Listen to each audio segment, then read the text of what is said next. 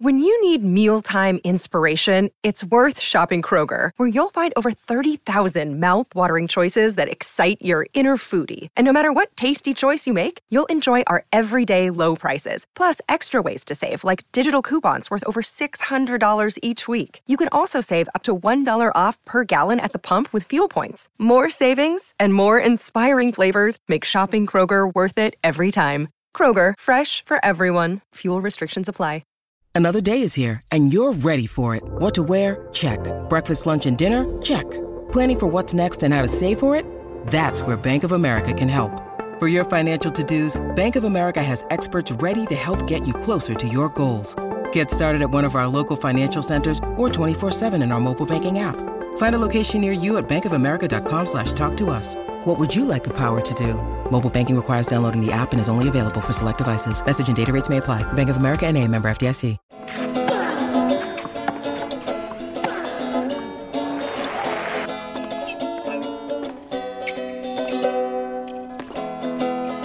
Welcome to the Love Tennis Podcast with me, James Gray, and guest host Ben Weish. I've been in, in a lot of pain um, for, well, it's been probably about 20 months now.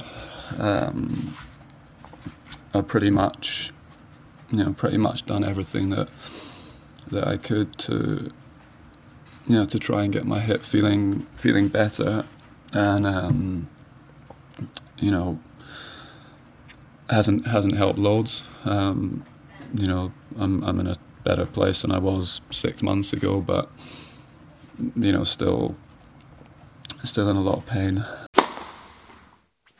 This was supposed to be our Australian Open preview podcast when we just sort of meander around the tennis world, talk a bit about Djokovic, a bit about Nadal. Will Andy Murray be fit? But no, this is now the Andy Murray Memorial podcast because anyone who was about to go to bed like me last night will have been alerted to the fact that Andy Murray gave an extremely emotional press conference in which he came in, started crying, left again, and then came in to reveal that he thinks he may be at the end of his tennis career. Ben, what was your first thought when, when that news broke? Obviously, sympathy. Yeah, I mean, obviously, the writing has been on the wall for for a little bit. Oh, well, for quite a while actually, but it was still totally surprising. Normally, sort of communications in, in sport is so heavily controlled that you don't expect something out of the blue like that. Surprise soon subsided to uh, sadness and, and sympathy for him. Do you think? I mean, I was at Wimbledon the day he limped out of that.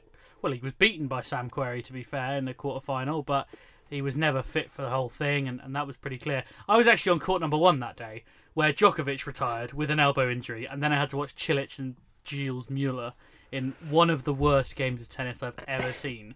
But do you think at that point we saw sort of went, this hip thing's been around a while? Um, well, I mean, I didn't because I, I mean, I'm not a doctor. I don't know uh, what the sort of prognosis of something like that. Obviously, the longer it went on, the smaller his chances seemed to be of returning. But uh, to be honest with you, I expected him to go into 2019 and, and give it a go, and uh, you know, hopefully He's been through a lot of injuries before, right? Like, like we know that he is a guy who Yeah. has been through a lot of injuries. Yeah, but other players have as well. Federer had, uh, came back uh, remarkably strongly, almost as if he'd never been away when, when he recently came back. Nadal's been back a million times before.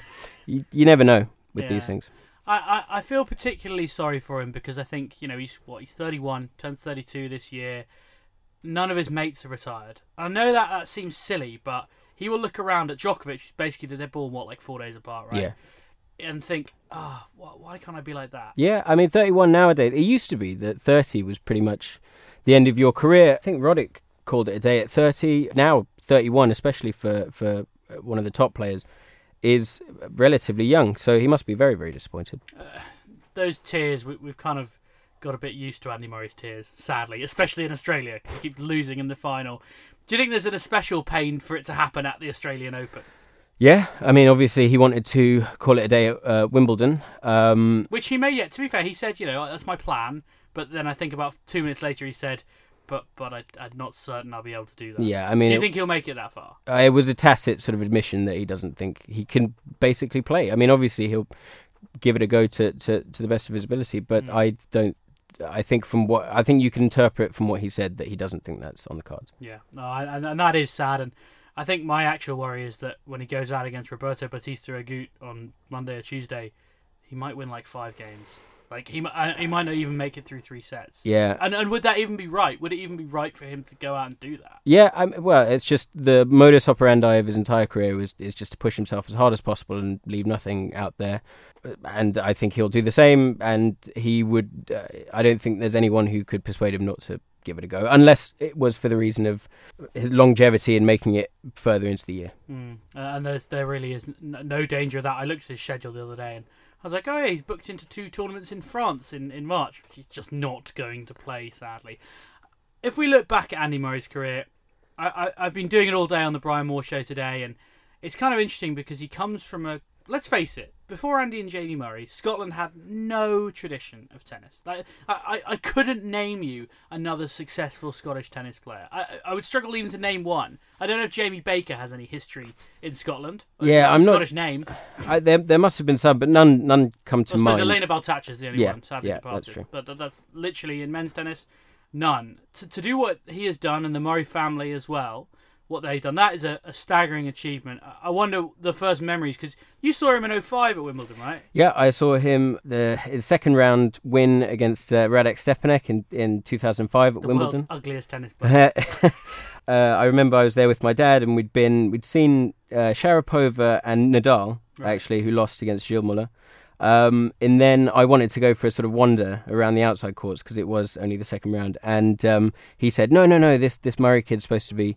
And uh, you know there are hundreds of, of sort of British tennis players who were supposed to be something and then turned out not to be. Um, and he would have been then reigning US Open boys champ. Yep, yep. And in the March, he uh, sort of won, won a lot of plaudits for his appearance uh, in a Davis Cup tie away in Israel. And yeah, he played with astounding maturity. Stepanek did make it easy for him, to be fair. I don't know if Stepanek bothered to watch any of Murray's sort of film at all because he just carried on with this relentless kamikaze uh, serve and volley against someone who would end up being one of the best returners and counter punches in, in the world. But um, yeah, he beat him in straight sets, uh, did incredibly well, showed a maturity that really caught a lot of people's eye. And then he followed, uh, followed it up by going, uh, you know, he lost in the end to Nalbandian over five sets, but he went two sets to love up. And really, as I said, sort of that's when people started paying attention. And that was also when we sort of came across this young lad who was very talented but also not fit. And, you know, as you say, he went two sets up against Nalbandian, who was the number 18 seed, and then proceeded to win five games in the final three sets because he. That was the year he started falling over, a bit like a sort of young goat. Yeah, he would sort of go into serving mention and start cramping up and just fall over for no apparent reason. Yeah, I mean, after that match, sort of conditioning was the buzzword. Everyone kept on saying it. It's the difference between the boys and the men's.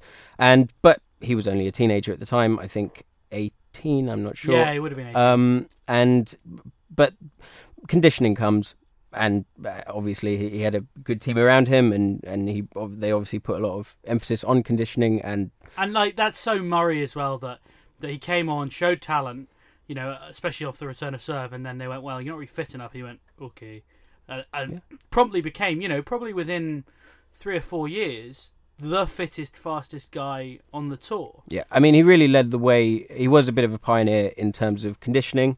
Obviously, tennis was going through a, a fitness revolution at the time.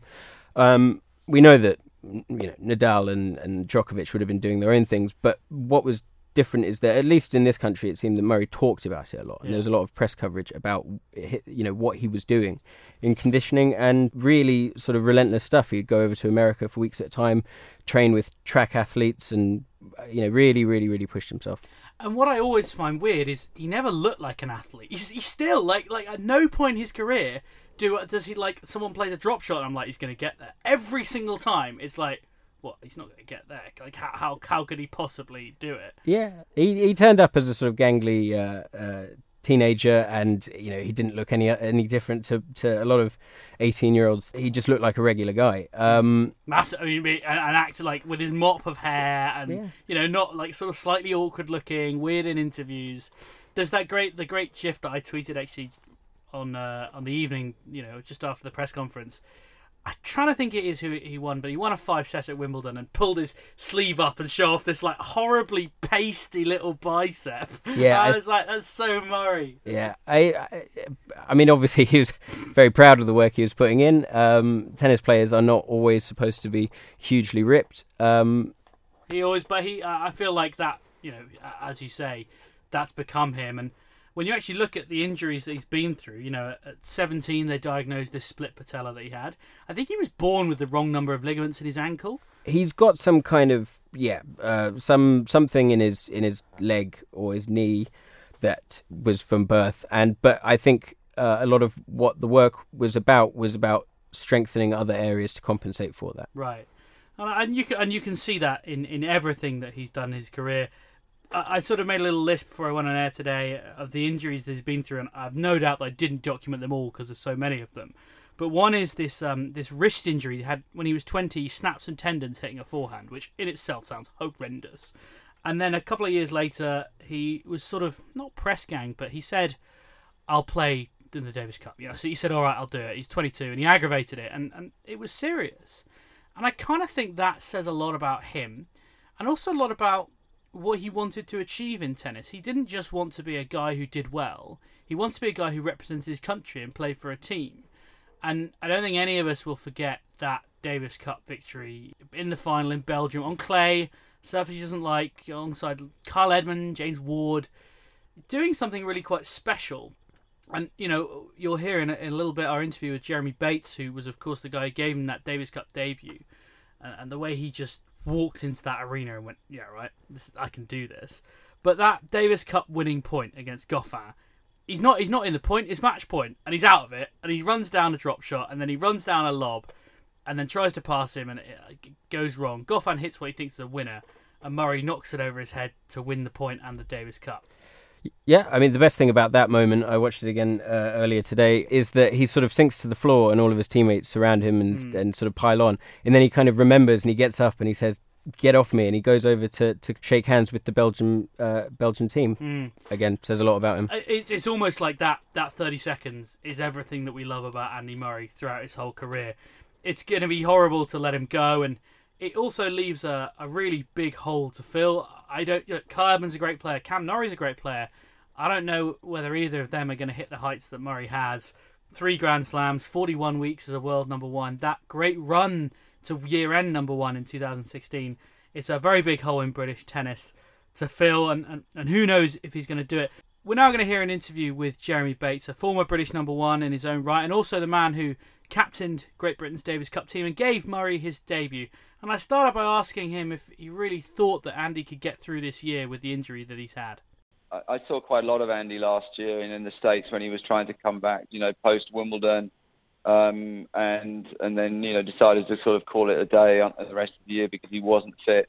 It's it's a long, long period out. Um, I've actually had that surgery. I know what it's like. Oh, really? That's if you look at uh, some of the other players who've had it, you know, Gustavo Kuerten, Magnus Norman, Lleyton Hewitt, that, um, people who've had that type of operation, it's always been really tough for them to come back, with, with, uh, given the nature of the, the sport and the demands on the body and, and how you have to use your body, particularly for somebody like Andy who tends to um, win matches, a lot of matches through attrition um, as well, and his mobility has always been one of his greatest strengths.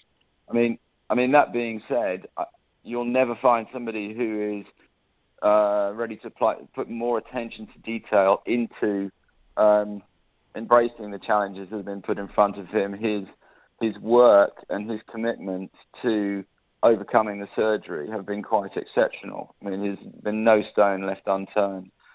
And um, you know, I've seen him at various points. Had a couple of conversations with his coach about it, and he is so focused and um, resilient in in many different ways um, to try and get back on the tour. And I think he's done everything that he can possibly do now, and uh, is ready to have a go. I mean, it, it's nobody really knows what's going to happen. Yeah. Um, I think what's important is the first two or three months. You know, he he needs to be uh, winning some matches and, and have a pretty good start, um, get some confidence, and start enjoying the tour. But you know, you've got somebody there who just he loves the sport so much that he'll do anything he can to get back out into the competitive environment. And um, I think everybody really would, you know, like to wish him well. I mean, the the game is a, a poorer place without him. Certainly at the top of the men's game, that's for sure. And um, you know, here's the start of it. So, you know, good luck to Andy, and, and fingers crossed that he can, you know, get off to a good start and his body holds up.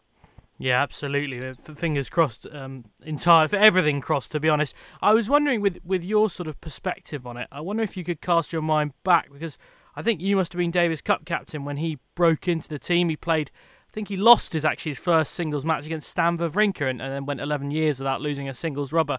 I was wondering if you could talk about the, the character that you encountered even back then. Was it a similarly extremely focused individual? Well, yeah, I, you're right. I mean, I, I put him in. Uh, I gave him his Davis Cup debut when I was captain, and um, we. I remember that uh, Tim Henman had retired, and uh, we had to play an away tie in Israel. Um, that was uh, Andy's first match. I brought him along to the first match in Luxembourg when he was coming off the back of a, uh, quite a long layoff and he was the best junior in the world at that time, but wasn't actually playing. Tim and Greg were playing singles, and then uh, later that year, you know, he actually did come into the team.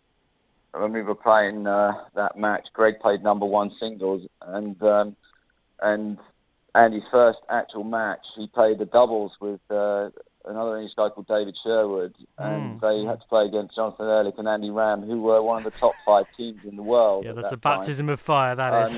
And, and we played. Well, it was, and we played in Tel Aviv in a in a pretty heated uh, environment, and uh, the two of them beat Ehrlich and Ram, and I mean, it was absolutely astonishing to see him just walk into that environment, and I'll never forget it because in the very first game of the match there was a, a slightly dubious line call, shall we say, and Andy was at the bottom of the umpire's chair, looking up there, challenging the umpire first game of his Davis Cup debut. No, no, that and, doesn't um, sound like Andy at yeah. all. no, but he, he, was quite legitimate. He was quite within his right to do it, and um, he was actually right on that occasion as well. But that was the start of it, and you know, although at that time he probably didn't have the professional habits as you, you wouldn't expect any sort of 18 year old to have, my, I mean, my goodness, he was the most astonishing competitor. Um, and talk about dealing with pressure and walking into the cauldron and just embracing it like it was the most normal thing in the world. Um, and he was one of these people who, who just found a way to win. Mm. And look, I mean, at that moment in time, no one knew how good he would end up being. The match he referred to the following year, we played uh, a tie to retain our status in the world group and playing against Switzerland, playing Federer and Wawrinka in Geneva on clay, which was no fun at all. um, and um, you know, he had a really tough match then with uh, Stan Wawrinka, who at that moment in time was, you know, considerably further ahead than Andy. Mm. But uh, I, I remember, I remember all of those sort of uh, moments, you know, like they were yesterday. And um, and he's a guy you'd always want in your team, that's for sure.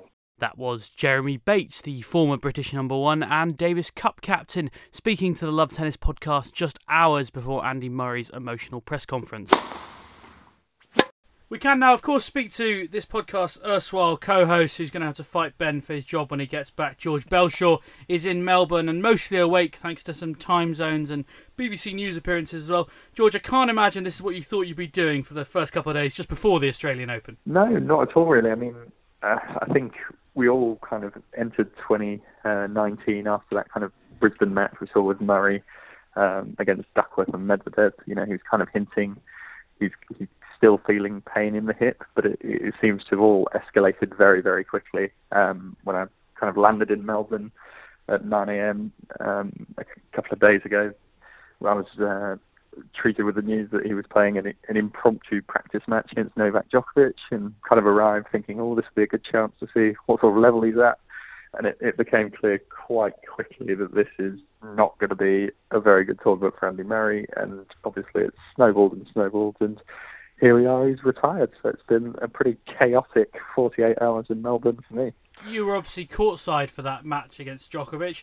My understanding is that Novak didn't get out of third gear and Andy barely got into first. Yeah, I mean, Novak was barely breaking a sweat, to be honest. And Murray, it seemed like he was trying really, really hard. Um, he couldn't serve well. Um, he's hobbling horribly between points. Uh, I mean, I know he's he'd always kind of had that little hobble, but this was so exaggerated, and there was so much kind of pain on his face as he was doing it. And the, I think the most telling thing was at the end of the match, he kind of stayed on court for a couple of minutes talking to his team, and he was kind of waving his hands up in frustration. He just looked so upset and dis, um, despondent about how his condition's been, and obviously having now been in his press conference the next day, it's all all kind of come clear just how much of an emotional trauma this has been for Andy Murray. It's been a, a really, really trying couple of years for him. I was just wondering what the atmosphere is like there. I mean, obviously over here it's dominate dominated the headlines and everyone's pretty shocked. But what's the atmosphere like in the press corps and in Australia in general? Yeah, I think um, to be honest, most journalists were pretty taken aback and quite a lot of them were quite emotional actually. You know, I think you know many of these guys have spent the last 20 years kind of with Murray. They know him pretty well, um, and I think everyone's got such a kind of deep-rooted admiration and respect for what he's done um, in tennis and uh, for Britain. And you know, it was just such a shame he has to go out like this. And I know, I know the press get a bit of a bad rap in terms of uh, cutting down their biggest stars and stuff. But genuinely, every journalist I know really, really wants Andy Murray to succeed. They're devastated. This isn't um, going to end in a kind of fairy tale ending, I suppose. Um, so it's it was a pretty somber atmosphere um, in the aftermath of it all. Let's uh, move on a little because we're obviously going to hear a lot about Andy Murray. We already have from Jeremy Bates and, and from yourself as well. I want to ask you about the hole that is now left in British tennis and, and the guys who are going to have to try and fill it. Uh, and they we now have the draw, of course. Kyle Edmund, Cam Norrie, Dan Evans. Which of those do you think has done the best out of the, the randomisation that is the Australian Open draw? Um, Cam Norrie, I think, has done the best. He's in he's in good form. Um, obviously, beating Fritz coming into it, so that's that's good uh, confidence boost going into that one. And then I think his second round match will likely be Gael Monfils. Mm. Um, I, I've got a I've got a suspicion Norrie can win that. I think Monfils is patchy at the best of times, and if Norrie comes in in a confident mood as I'm expecting, he can come through that. Um, and then it would be Roger Federer. So I think that would be probably the end of him. Um, for Dan Evans, you're such a pessimist. Got Federer George. in the second round. well, Dan Evans will probably have Federer in the second round if he comes through uh, against the qualifier, so that's not great. But I think Kyle Edmund's arguably got the shortest straw of all with Thomas Berdych in the first round. I mean, that's a, a shocker of a draw, and I was very worried for him kind of having to pull out of Sydney and losing in the first round in Brisbane because of this you know huge number of points he has to defend, um, having reached the semi-finals last year, and now it, there's a very very strong possibility he, he can go out in round one, which would be a bit of a disaster and would see him slip down to around world number 30, which isn't how we want to start the year really. Just on the subject of Thomas Berdych, um, uh, where's he at uh, at the moment? I mean, is he at all vulnerable?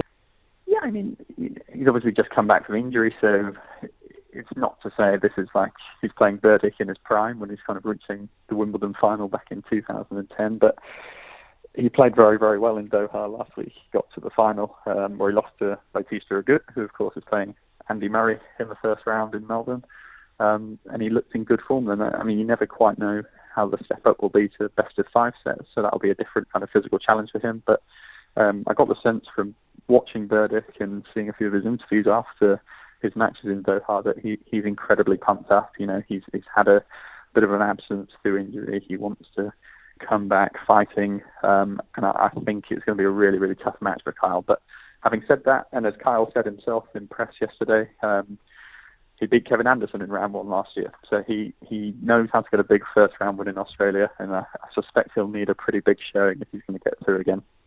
Um, we'll leave Katie Boulter to one side because um, Mr. Bates is going to tell us lots about her. But Jo Konta, uh, Harriet Dart as well, making it through. Although um, I think it's fair to say she's got a bit of a shocker of a draw against Maria Sharapova. Um, how do you assess their chances in the first week? Yeah, I mean, the draws in general have been pretty uh, pretty tough. You mentioned Boulter there; she's playing Makarova. I think she'll struggle to come through that. To be honest. Mm. Um, bit of news on Boulter, by the way, this morning. Um, just woken up to a press release saying she's been signed by the same agent as Neymar and David Beckham. that's something that's yet to come out. Um, so yeah, I'll, I'll, put out more on that as I get it. Um, and then Konta is playing Tomljanovic again. Um, she lost to her last week in Brisbane, Mm. so that's a, a good chance for revenge. That's what Jo said. I, I think Jo will win that. To be honest, she's got quite a good record when she plays someone who she's lost to a couple of weeks before, and normally kind of turns it around. So I think I think she'll come through. But then she's probably going to meet Gabi Muguruza in round two, so that's a bit of a shocker as well. Mm. Um, I've completely forgotten who Heather Watson's playing, but I've, I remember looking at it and thinking probably not going to do that It's- well. She's got Um, Petra Martic, the number 31 seed. Yeah, that's going to be a tough one as well. Um, and then And then Dart- probably going to, you know, even if she comes to that, she end up with Sloane Stevens in the third round, who, uh, as you know from our predictions podcast, is going to have the biggest year of her life. yeah, so you know, there's not really a great draw for the Brits. I mean, Harriet Dart, you might say, is a bad draw in some ways. But, um, on, on the other hand, it's a chance for her to play against her idol. Mm. She's already come through qualifying, so she's, you know, re- probably reached her goal here. And I, I've been really impressed with her kind of plucky nature this year. You know, she was six-one down in that final qualifying round, and she's come back and won pretty comfortably. And she seems to have really good desire and determination, and just quite a plucky, dogged fight in her. So I think that will match up quite well with Sharapova. Of the, the British contingent, are there, there any players that whose playing style particularly is suited to this surface? Well, it's a good question. I, I think I think Kyle's probably suits it best, and and Jo's, and you know they've both been to the semi-finals here before. But I think um, the improvements Kyle's made on his serve means he can really dominate off that. Um, and obviously we know all about his kind of big booming forehand behind that serve. So I think the faster conditions will suit him quite well, um, which he'll need against Berdych because obviously he's a guy with a, a good serve and forehand as well. So that I'm not expecting too many breaks of serve in that one. Um, but I think Konta as well. She um, she enjoys the faster conditions. She likes um, hitting through the hard court quite well with a good pace and keeping the, her opponents on the back foot.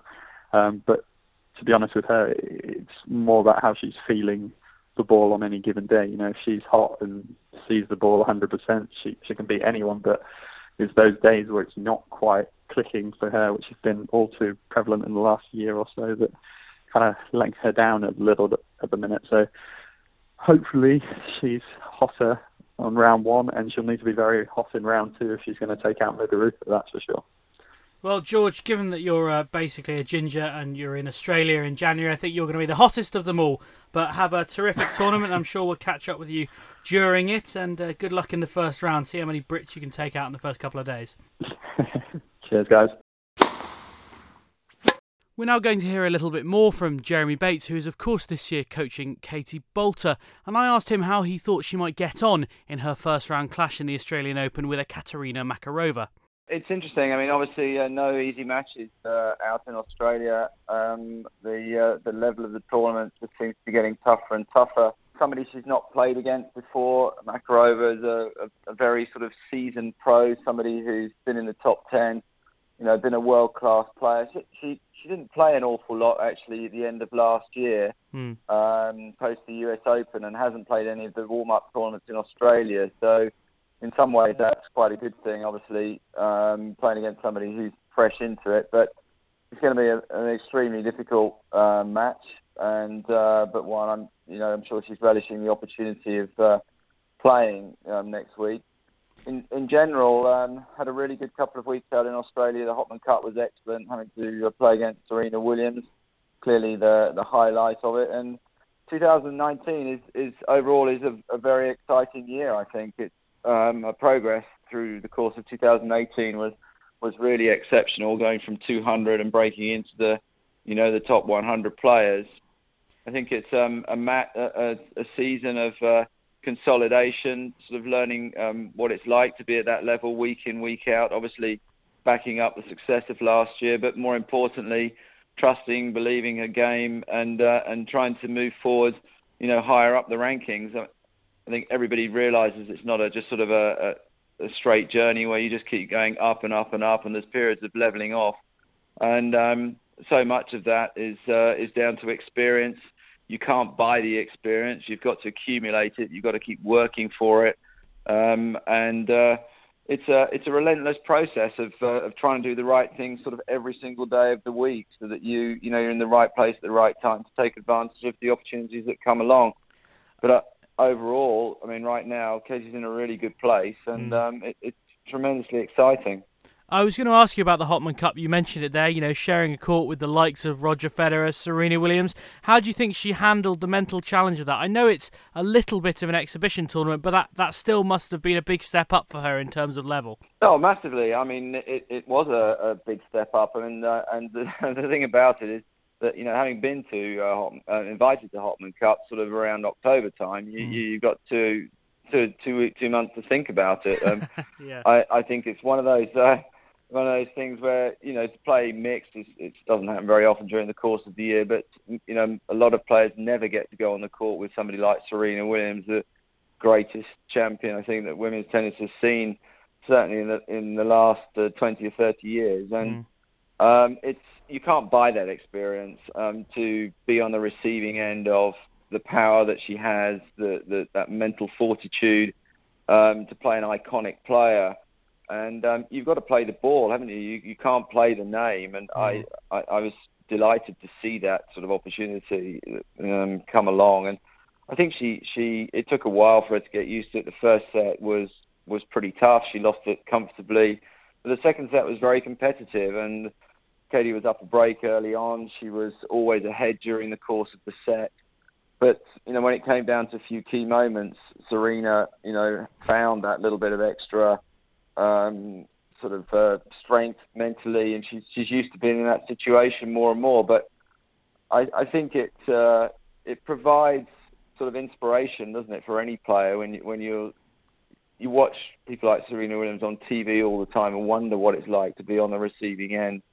And um, I think it's it's inspirational in the fact that it, it gives you something to work towards. You you know you we can replicate it on a practice court and try and um, you know, sustain the pressure and, and explain to the player, you know, how good they've got to be, how quick, how little time they've actually got to hit the ball.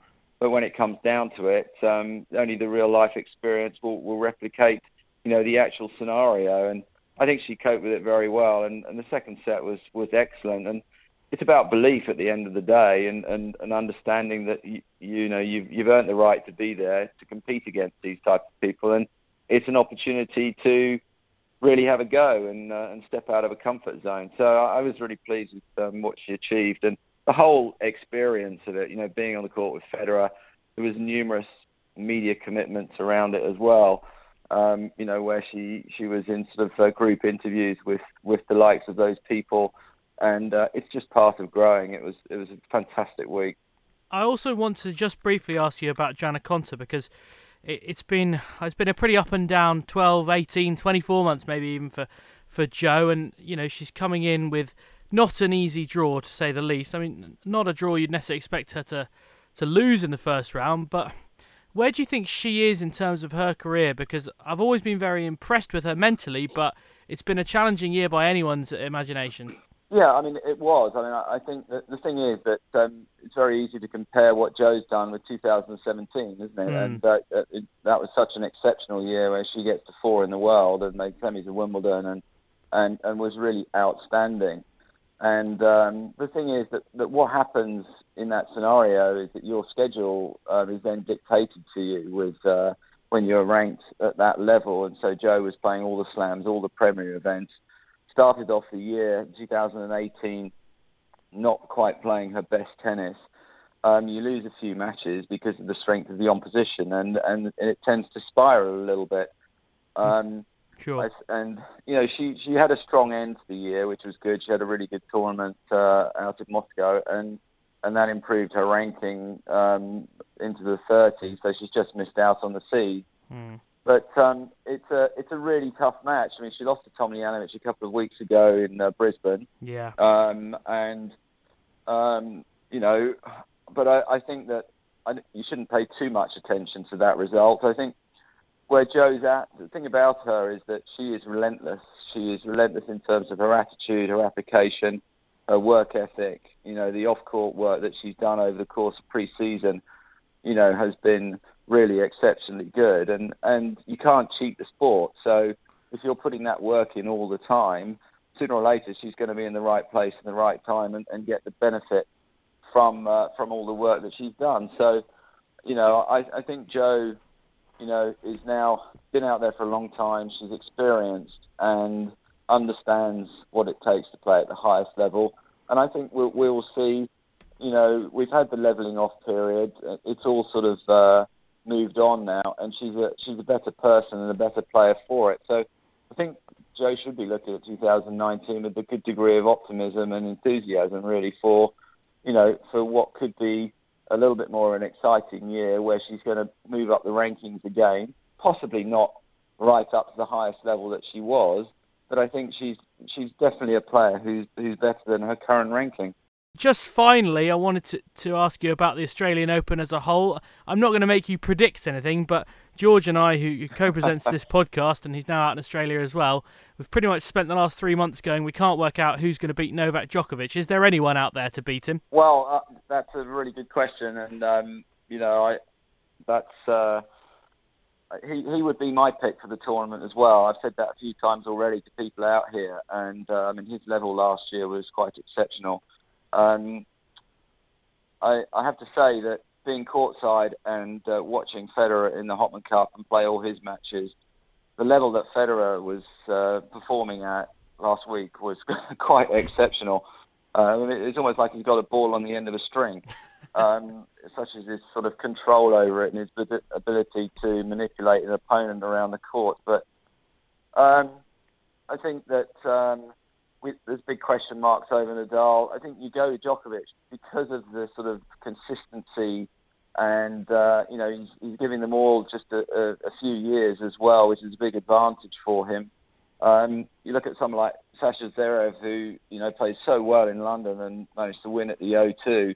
Perhaps it's a moment for him to learn from that experience and really challenge these these best players, you know, in the, on the biggest stage in the Grand Slam. But you know, personally, Djokovic, when you look at his record in Australia, I, I can't remember if he what what five of them or something, mm, five something or six Australian Opens he's won already is quite unbelievable. Um, you know, he is probably the person to beat, but it's um, it's an interesting field, and of course you've got a big question mark over where Nadal is actually at, and if physically he is, um, you know, up to the up to the challenge. Everybody would hope that he is, and the, the longer you can keep that sort of trio at the top of the men's game, I, I think it's a much richer place, isn't it? It's uh, very exciting. Yeah, it, it feels like we're witnessing one of the great generations of tennis, and you know, the longer it goes on, the better. But I fear those days are drawing to an end. Just as this is, Jeremy, thank you so much for joining us, and I hope it didn't get you out of bed too early. That was once again Jeremy Bates, former British number one and Davis Cup captain. Interesting to hear he says no one can beat Djokovic. Well, I say interesting. I mean, no, can, can anyone beat Djokovic? I can't remember seeing him at any point in his career play as well as he sort of looked like he was at the end of last year. Well, I mean, I think it was his 2011 season where he just swept everyone before him and he was really hitting through people. But since then, I can't remember a time. If he is going to lose, it's probably he'll he'd have to have a big drop off in, in, in his level. But do you think? I mean, he's not. He's not these days as well. Doesn't even seem like the guy who would you know have a bad day, beat himself up a bit, get a bit angry. Is that is that likely? Is that something that he could do? Is, is he mentally like that? I th- I think he's mentally strong in general. Uh, there was a, sort of patch in his career when he was struggling, obviously, with what was going on inside of his head, but. Mm um, he always turns up to Australia, or he usually turns up to Australia ready to go. Uh, Australia has sort of thrown up a few upsets over the years. Um, I mean, not, it's his tournament, isn't it? Like well, it's, it's his, his tournament. He's won six times, and he's uh, you know usually ready to go. Yeah, I, I think that's kind of goes in his favour a lot. He lost to weirdly Bautista Agut in Doha in the semi-finals there in, in three sets, so that's maybe a, a slight blotch on his copybook. And he wasn't invincible last year, you know defeats Khachanov and Zverev, but quite specific molds of players. And when I look at his draw, you know, Martin Klizan, maybe Thanasi Kokkinakis or Denis Shapovalov, guys who can have big days, but against someone like Djokovic, whose defense is so good, they feel like the wrong sort of matchup. And realistically, I think even when you look at the second section down, you know, his fourth round opponent might be Medvedev or Goffin, guys who just aren't going to beat him in Australian Open then you might get I don't know someone like Nishikori or Fognini. Like again, guys who just aren't going to beat him in Australian Open. I'm not really sure. I mean, how? Uh, what do you do to? Is there a, a, set game plan to, to beat him? I don't. I can't think of any way that you can't. If he's on his game, you can't just stand at the back and trade blows with him. Um, you can try and serve him off the court, but he's a fantastic returner. Mm. I'm not really sure how as I said, if he's going to lose, it would appear as though he's going to have to uh, really sort of have a bad day and beat himself. I, I think yeah. that, that's that's a key with any of these guys who you look at and go, ah, maybe maybe there's no game plan. You just have to let them beat themselves. I think ideally you'd want a Djokovic Nadal final. That's kind of the obvious thing to say. I know. I just feel like we're in such an unknown with with Nadal now because we just have no idea how fit he is and I sort of feel like he could break down at any given point. Yeah, um, it doesn't. Uh, it doesn't sound as if he's um, hundred percent fit. Certainly, um, who knows? I mean, obviously, he could, yeah, uh, find his feet and uh, totally be fine. But I don't see that happening. I I think he might um, struggle to even make it to the second week. Really, I mean, uh, there's. Uh, I was joking with you just before we came on air, saying that he's got potentially three Australians in the first week. He could do a lot of damage to the home hopes. You've got James Duckworth, then potentially Matthew Ebden, and maybe Alex de Minaur. And Alex de Minaur is, you know, the sort of great white hope of Australian tennis, and he's probably going to go out in the third round. I mean, if we do think, if we think that, that Nadal's in trouble, Edmund in the fourth round, if he can get there, if he if his knee injury isn't so bad, I sort of think he might he might have a real chance in the fourth round against Nadal. I I just start to wonder now, you know, with Murray going, how long's Nadal got? If he, if really, realistically, if he's going to keep struggling with injury the way he is, do you think it is just desperately trying to catch Federer? Yeah, I, I don't know. I, I'm not really in the game of predicting how long Nadal's going to play. I remember years and years ago, people, the so-called experts, were saying that he would break down by 26 because of the sheer pressure on his uh, joints, especially his knee and his uh, and his foot as well. Um, people have been writing off him off for a long, long time. Uh, he's obviously struggled with his fitness a lot, but he does have this knack of coming back and stringing together months on end of fitness and winning Grand Slams. Well, winning the French. Um, but hey, you uh, writing off his other six Grand Slam titles? No, no, no. Double what Andy Murray's won his entire career. um, but look, I, yeah, Nadal uh, defies um, predictions, uh, you know, time after time, and uh, it'd be crazy to, to predict when he's going to pack it in. And I'd like to say that we've written off Andy Murray too early, but I actually think that perhaps for the first time in his life, Andy Murray's written himself off at this point. Yeah, I mean, this one's in the books really, um, unless he's. Uh, he's not even the type of person to, to exaggerate or to mislead the the media. Um, no, this this looks like the end. Yeah, sadly. So uh, I think we thought we'd end with some funny notes about Andy Murray. I think he is an often misconstrued character. He comes across a bit awkward and a bit difficult.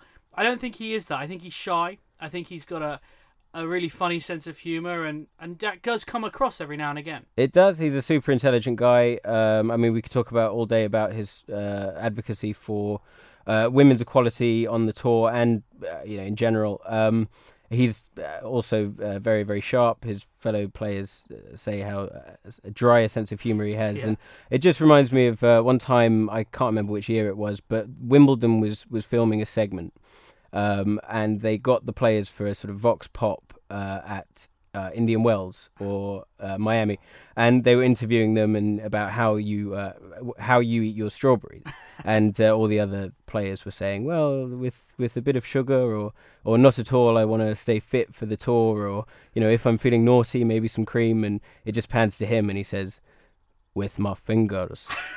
and it just sort of yeah, just that deadpan. He knew exactly what he was saying, and he's just he likes to have fun. Yeah, and he, he I hope that you know whatever he does, we see a lot of him because he's obviously one of one of the greatest British tennis players of all time. You're up there with Virginia Wade and Fred Perry, and he's obviously ahead of Henman because of what. Could very easily argue he's the finest. Uh, Fred Perry is uh, from a different era and obviously won a lot of Grand Slams, but you could very easily argue that Tim or Wade, I guess, right? Like they're, they're the two you sort of put up there. Yeah, it's yeah. difficult to re-challenge anyone else, but hopefully he will be around a lot. He's done a bit of punditry, and I think done quite well with that. I think he, when he loosens up a little bit on the punditry, he's perfect because he's tactically very, very astute. and he's very bright. Uh, which is more than can be said for Love Tennis podcast hosts. That's all we've got time for this week. We'll see you again during the Australian Open. Hopefully, there'll be some Brits left when you come back.